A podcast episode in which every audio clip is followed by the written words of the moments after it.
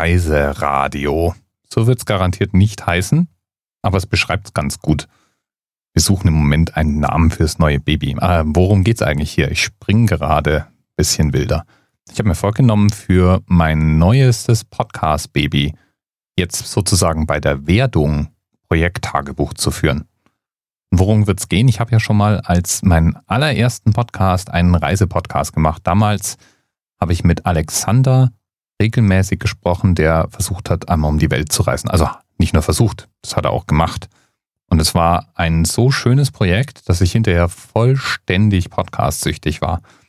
Und seither immer mal überlegt habe, ob ich das nicht nochmal machen könnte. Ja, und vor ein paar Monaten dann schneite plötzlich eine E-Mail von Leni und Philipp rein.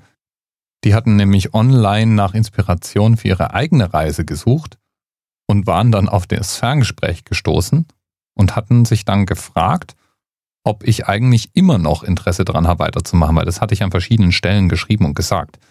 Und jetzt, jetzt habe ich heute zum ersten Mal mit den beiden geskypt. Wir hatten auch schon mal telefoniert und befinden uns jetzt auf Namenssuche. Und das ist sozusagen der erste wichtige Schritt, einen Namen zu finden für das Baby muss sagen, meine Community ist großartig. Ich habe dann mal auf Anna Zähler in Twitter danach gefragt, ob jemand Ideen hat. Und ich habe jetzt im Moment irgendwie, keine Ahnung, 30 verschiedene Vorschläge, die wir jetzt hier mal da durchgehen.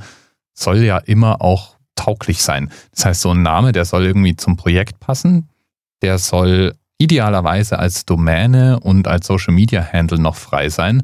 Das heißt, immer blöd, wenn zum Beispiel Reiseradio wenn es da schon eine .de-Domäne gibt und auch ein Twitter-Handle, weil dann muss ich hinten irgendwie was anhängen und dann muss ich es Reiseradio Podcast nennen und dann plötzlich müssen wir das jedem erklären, dass er bei reiseradio.de an der falschen, aber bei Reiseradio Podcast an der richtigen Stelle ist.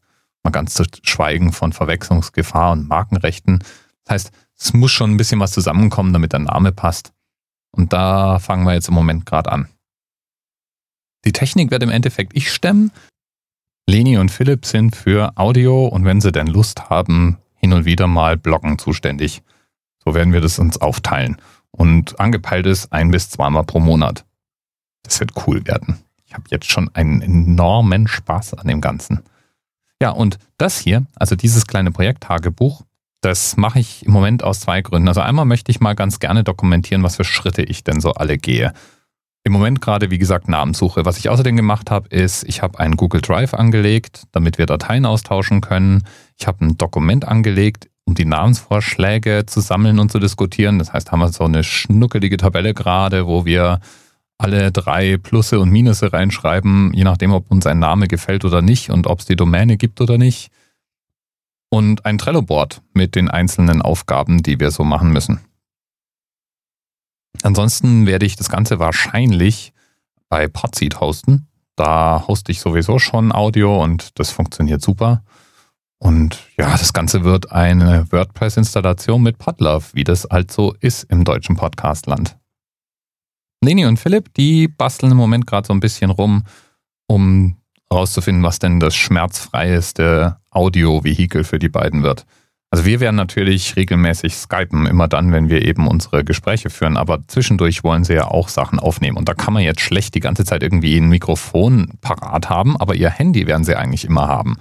Und äh, ja, da überlegen wir gerade, ob eigentlich die Mikrofone an den Handys gut genug sind, um ein Gefühl und einen Eindruck zu bekommen, oder ob sie sich ein Ansteckmikro leisten sollten, mit dem dann die Qualität noch ein bisschen besser wird. Ich bin mir da noch nicht so ganz sicher. Mein Gefühl ist Hauptsache, wir haben einen Eindruck und einen einigermaßen originalgetreuen Audioton. Und die ersten Versuche, die wir so gemacht haben, also Leni und Philipp, die mir einfach mal Audio per WhatsApp geschickt haben, die sind schon mal relativ vielversprechend. Ja, und das war jetzt der erste Grund für dieses Mini-Projekttagebuch. Ich möchte also dokumentieren, was ich tue und meine Gedanken so ein bisschen festhalten damit man auch vielleicht als interessierter Neupodcaster auch mitverfolgen kann, wie dieses Baby wird. Ja, und der zweite Grund, der ist, falls dir das Projekt an sich gefällt und du das hier verfolgst, ja, dann bist du sozusagen der ideale Ersthörer, sobald wir dann wirklich live gehen. Das heißt, ich habe natürlich auch die Hoffnung, dass der ein oder andere vielleicht so viel Spaß an der Werdung von dem Ganzen hat, dass er dann auch hinterher dafür sorgt, dass wir in unseren ersten Episoden nicht ganz allein in diesem weiten Podcast-Universum unterwegs sind. Jo, und das wäre es jetzt erstmal. Tag 1 vom Reiseradio. Eigentlich gar kein so schlechter Name, aber so richtig sexy dann irgendwie auch wieder nicht. Wird noch. Übrigens für dieses Projekt Tagebuch gibt es natürlich auch die Möglichkeit, mir Feedback zu geben. Gerne auf Twitter, at annazeller oder dirkprims oder auf meiner Webseite dirkprims.de slash Reiseradio. Würde mich freuen, ein bisschen Rückmeldung zu bekommen. Ciao, ciao.